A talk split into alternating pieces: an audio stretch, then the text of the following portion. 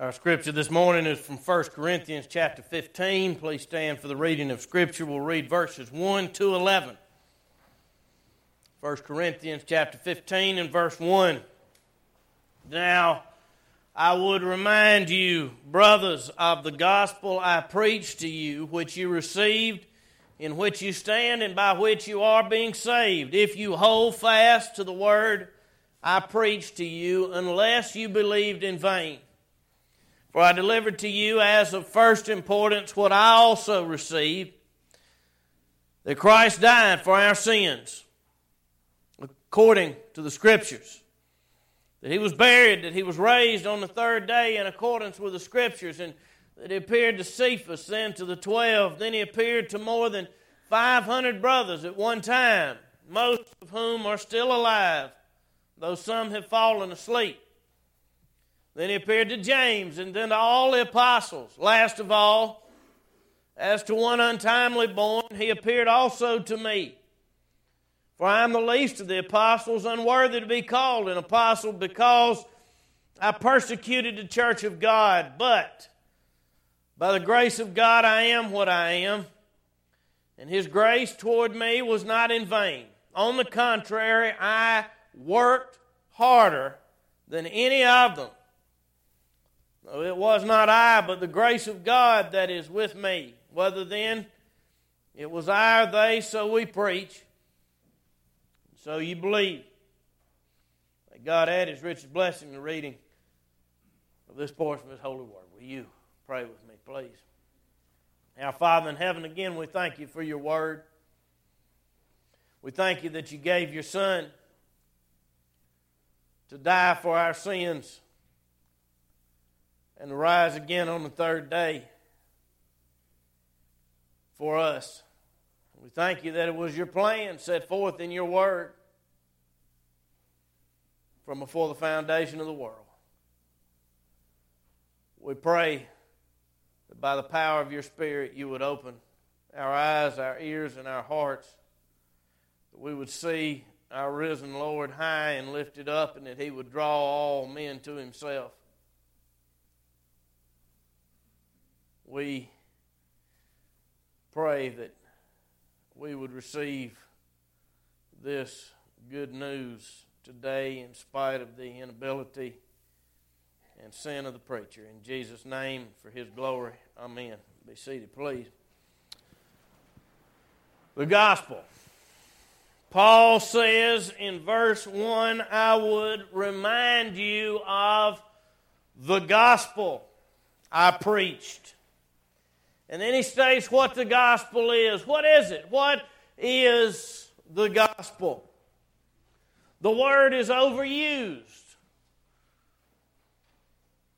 We have gospel everything gospel music, gospel truth. What does gospel mean? The word has become religious jargon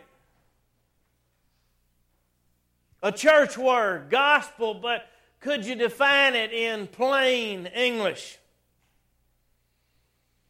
Now, we'll only look at the first few verses of uh, 1 Corinthians 15 today, but in this passage, the Apostle Paul defines the gospel.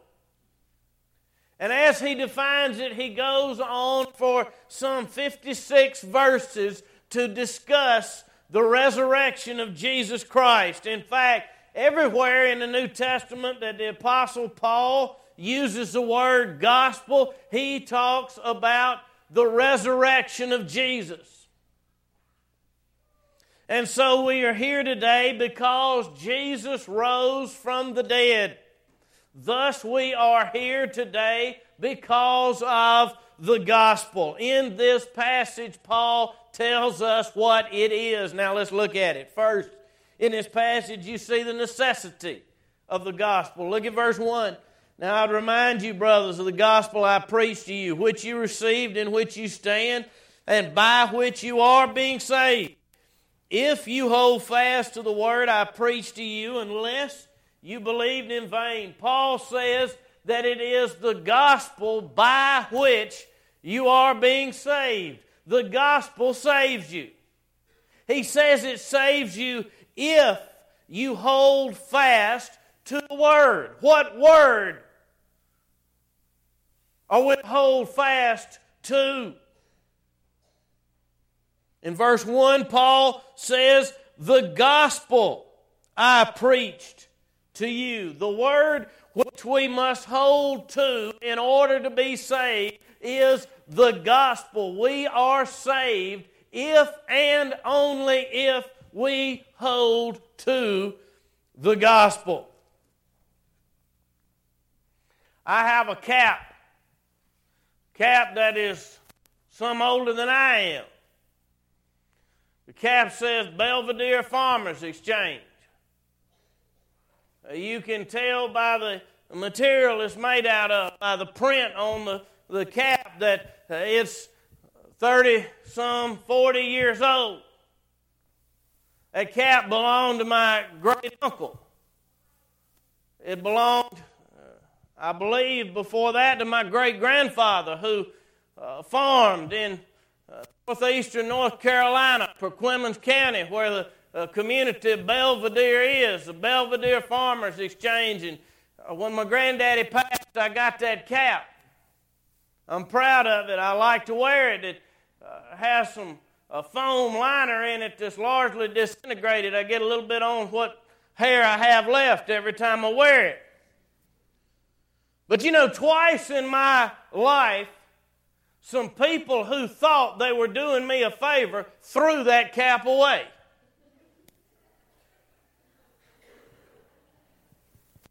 Some years ago, at the Cottle Creek Church where I interned as a seminary student, I went to work at a barbecue. It was in November. I was cold that day. I walked across the, from the house I lived in to the church. I had the cap on. I took it off and I hid it. I thought I had hidden it in a drawer in the fellowship hall that nobody would look into. I want to tell you something. If you think you can hide anything anywhere in the church, you are deceived. People poke through everything in the church. Nothing is safe. At the end of the day, now we cooked we cooked about 4,000 pounds of barbecue at the Cottle Creek Church. And because this barbecue was so huge, they had this gigantic dumpster dropped off. And we just fill it up, and then they, uh, uh, they'd come get the dumpster, carry it away. Well, on that day, after we got done and had cleaned up the fellowship hall, thousands of people had been through to eat that day. I went to my drawer and my cap was gone. I made some inquiries. I found out that a certain delegation of the women of the church uh, happened to be in that drawer that day and decided it would be in the best interest of the beautification of the premises to throw that thing away. And I recruited two people, and we the three of us went dumpster diving and got my cat back. And then some years later, a, a, big life change came into my life, and a person. I won't say who she was, but but she she came to uh, uh, she came to uh, live in the house, uh, and it was all above board. Uh, and uh, one day I went to looking for my cap, and it was gone again. And this person who shall remain nameless thought that it would be in our best interest to get rid of that thing. And again, I didn't have to go dumpster diving, but I hadn't hauled my trash off to the trash pile yet, and I tore through it, and I found my cap. I have it to this day. Some of you may have seen me when I had it on. But you know, uh, if the next person who attempts this mischief is successful and I can't retrieve it, I'll be all right. I'll be angry for a while, but I'll get over it if I lose that cap. But if you throw out the gospel, you will go to hell. Paul says three things about the necessity of the gospel he preached to the people. He says, first of all, that they received it. In verse 1, he says, You received the gospel. They didn't just hear it, they didn't just know what he had said, they received it, they owned it. You know, Paul said to the church in Thessalonica that the gospel came to them not only in word, but also in power and in the Holy Spirit and with full conviction. And he said, when they received the gospel, they turned from the idols they had worshiped all their lives to serve the living and true God. You have to receive the gospel. Secondly, he says that they stand in the gospel. He says, in which you stand. They took a stand. And sometimes the, the scripture says that we stand on the gospel or on the truth or on the solid rock. But notice here in verse 1 it says that we stand in the gospel. Took a stand, they were committed, but they were in it, they were immersed in it. And thirdly, he says that they're being saved by the gospel. He says they're being saved by the gospel if they hold fast to it in verse 2. You notice he says in the present tense. He doesn't say you were saved by the gospel. it's not something that you believe once and then moved on with your life. No, he says you are being saved, always in the present, by the gospel gospel is always saving those who believe it, even in heaven, even in eternity, when everything's right, still we're being saved by the gospel. Now, you notice at the very end of verse 2, he says that, that if you do not hold fast to it, if you give up, you have believed in vain. Your faith was worthless it did not save you. Paul is not saying that a true Christian can stop holding on to the gospel and become lost. He's saying that a faith that quits holding on to the gospel is not a true faith. A true believer never stops believing the gospel because he never loses his sense of how much he needs to believe the gospel. You see the necessity of the gospel. Second, in this passage, you see the subject of the gospel. Look at verse 3. For I delivered to you as of first importance what I also received that Christ died for our sins in accordance with the Scripture, that He was buried, that He was raised on the third day in accordance with the Scripture, that He appeared to Cephas then to the twelve. Then he appeared to more than 500 brothers. Verse 7 Then he appeared to James and all the apostles. Last of all, as to one untimely born, he appeared also to me. Do you see the subject of the gospel? Christ died, he was buried, he was raised, he appeared, he appeared, he appeared, he appeared. The subject of every statement is Jesus. And Jesus alone. You see the balance. On one hand, you and I must hold on to the gospel. But on the other hand, what we must hold on to is someone else. Who He is, what He has done. When I was a student at Appalachian State University, one of the student ministries uh, arranged an event, to, an evangelistic event to try to reach people with the gospel. And uh, what they did uh, was they, they selected a, a person who would, who would share testimony. And everyone involved with that ministry, they had t shirts made. They all wore them, and the t shirt said, I agree with so and so had the person's name. That's all the t shirt said. It generated a lot of interest, a lot of questions. And the goal was there were about 10,000 students there at that time. It's more than double that size now.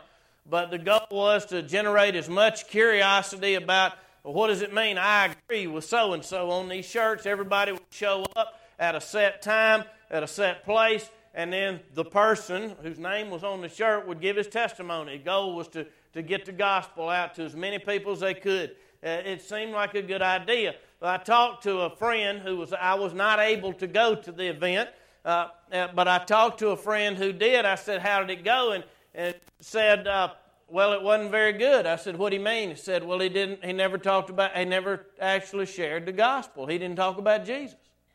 I said, Well, what did he do? He said, Well, he said that um, as a child he'd been awkward and, and, and he'd always not been a very uh, person of great social uh, status. He, he wasn't cool growing up, and, and then after he uh, became a Christian, uh, he was able to deal with rejection better. That's basically all he said. He had more self esteem now. That's not the gospel. The gospel is not, I can feel better about myself. You can be a better student. You can be a better parent. The gospel is not, you can get cleaned up. That's good. We need all those things. But the gospel is all about Jesus. I need to have my sins forgiven.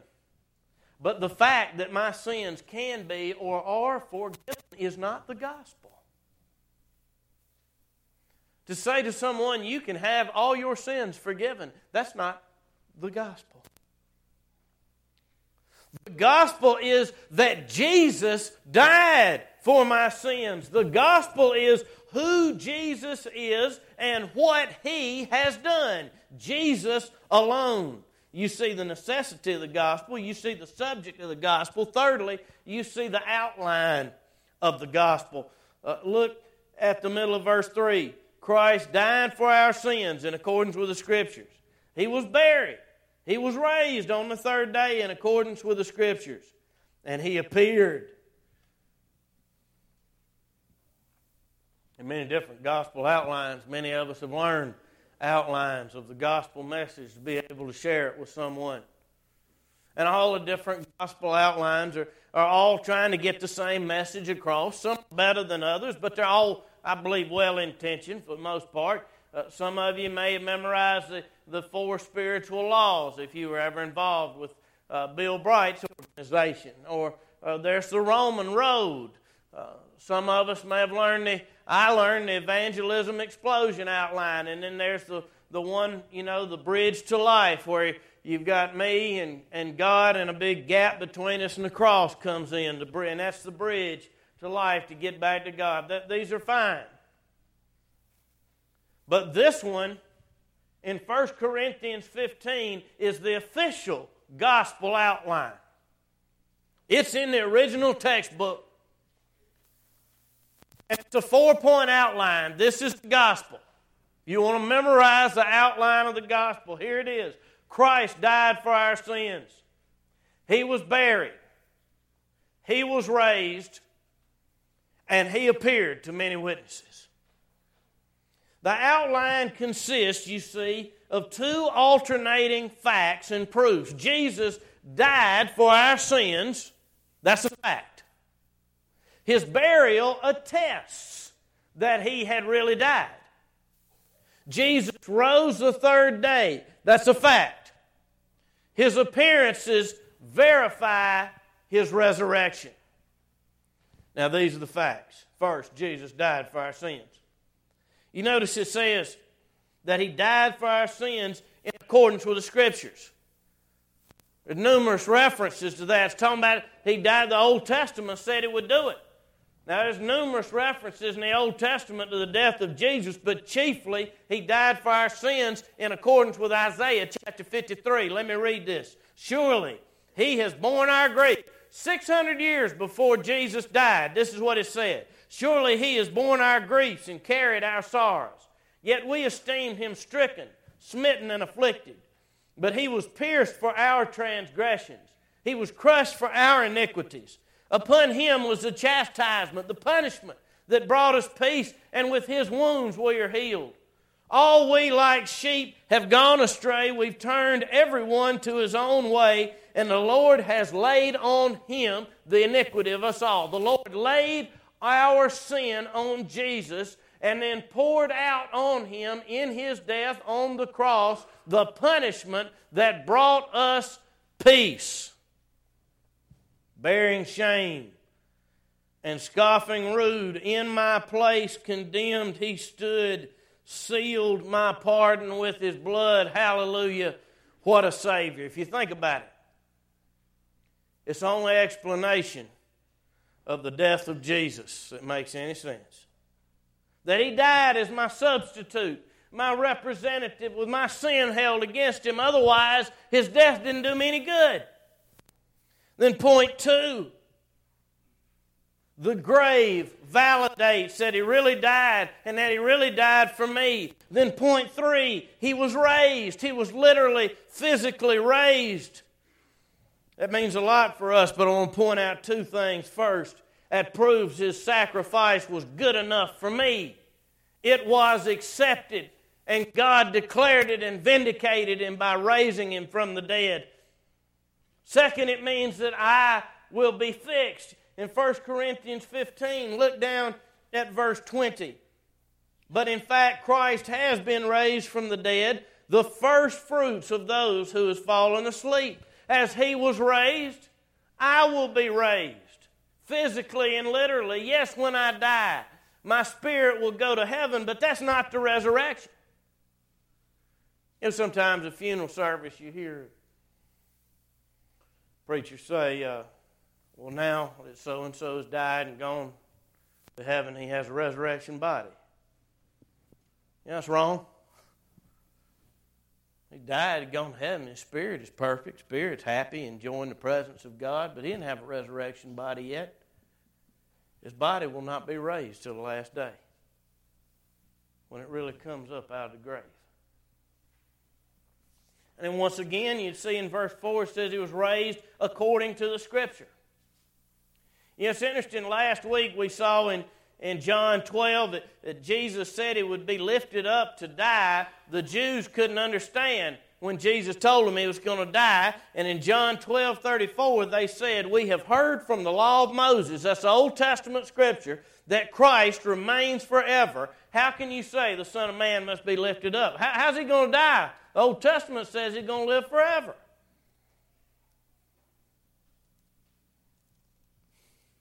Some of the Jews understood the Old Testament well enough to understand that Jesus that the Messiah would live forever, but they couldn't understand how he could live forever if he died. But we do. And in point four, he appeared. His appearances prove his resurrection. He appeared to Peter, to the 12, over 500 to James and all the apostles, and finally to, to Paul himself. And he says, he's saying, a lot of them are still alive. You can ask them yourself. Thing you have to reckon with is that hundreds and hundreds of people claimed they saw Jesus alive after he died. People who wanted him dead claimed they saw him alive. Look at verse 8. Last of all, as to one untimely uh, born, he appeared also to me. Paul, Saul at that time believed Jesus was an impostor. He was trying to stop Christianity was from spreading. And then one day he met the man, Jesus Christ, alive, whom he believed was dead. Well, we'll get back to that in a bit. You see the outline of the gospel. Jesus died, Jesus was buried, Jesus was raised, Jesus appeared. You know, the word gospel literally means good news, and this is why is good news is because it's all about what someone else did, not what we do. So you see the necessity of the gospel, the subject of the gospel, the outline of the gospel, and fourthly and finally, you see the effects of the gospel. Look at verse 8. Last of all, as to one untimely born, he appeared also to me for I am the least of the apostles, unworthy to be called an apostle because I persecuted the church of God.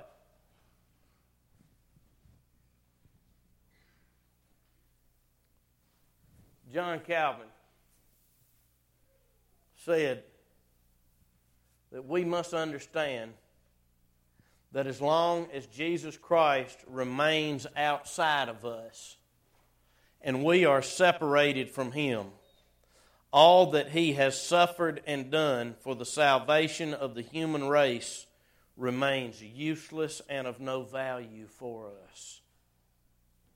The gospel is about who Jesus is and what he has done, but the gospel does you no good as long as you and Jesus are outside of each other.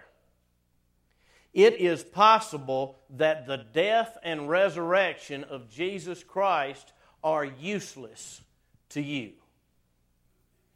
There was a time when the death and resurrection of Jesus was useless and worthless to Paul.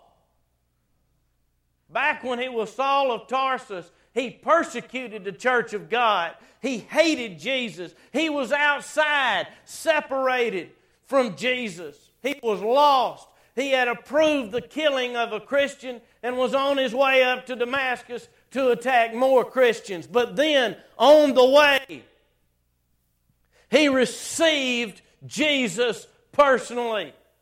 He met the risen Christ and he changed him, and Saul became Paul. The persecutor became the persecuted. The hunter became the hunted. And look what happened when he received Jesus Christ, verse 10. But by the grace of God, I am what I am, and his grace toward me was not in vain. On the contrary, I worked harder than any of them, though it was not I, but the grace of God that is with me. By the grace of God, Paul says, I worked hard. His life was completely and thoroughly changed. He gave himself and ultimately gave his life for the very message he had once tried to destroy. Paul wasn't raised in a Christian home, going to Sunday school. He was a strict and zealous Jew. He believed it was all a hoax. Jesus didn't really die and rise. These people who say he is are dangerous. And then he met him, standing in front of him on the road. And he could not deny it any longer. It was true and his life had to change. If the gospel is true, we must receive it. We must stand in it. We must hold fast to it. We must believe it. If Jesus really died for our sins and rose from the dead, we must receive him. Is he in you? Are you in Him, or is all of this useless and worthless to you? It doesn't have to be. Believe it. In the name of the Father, the Son, the Holy Ghost.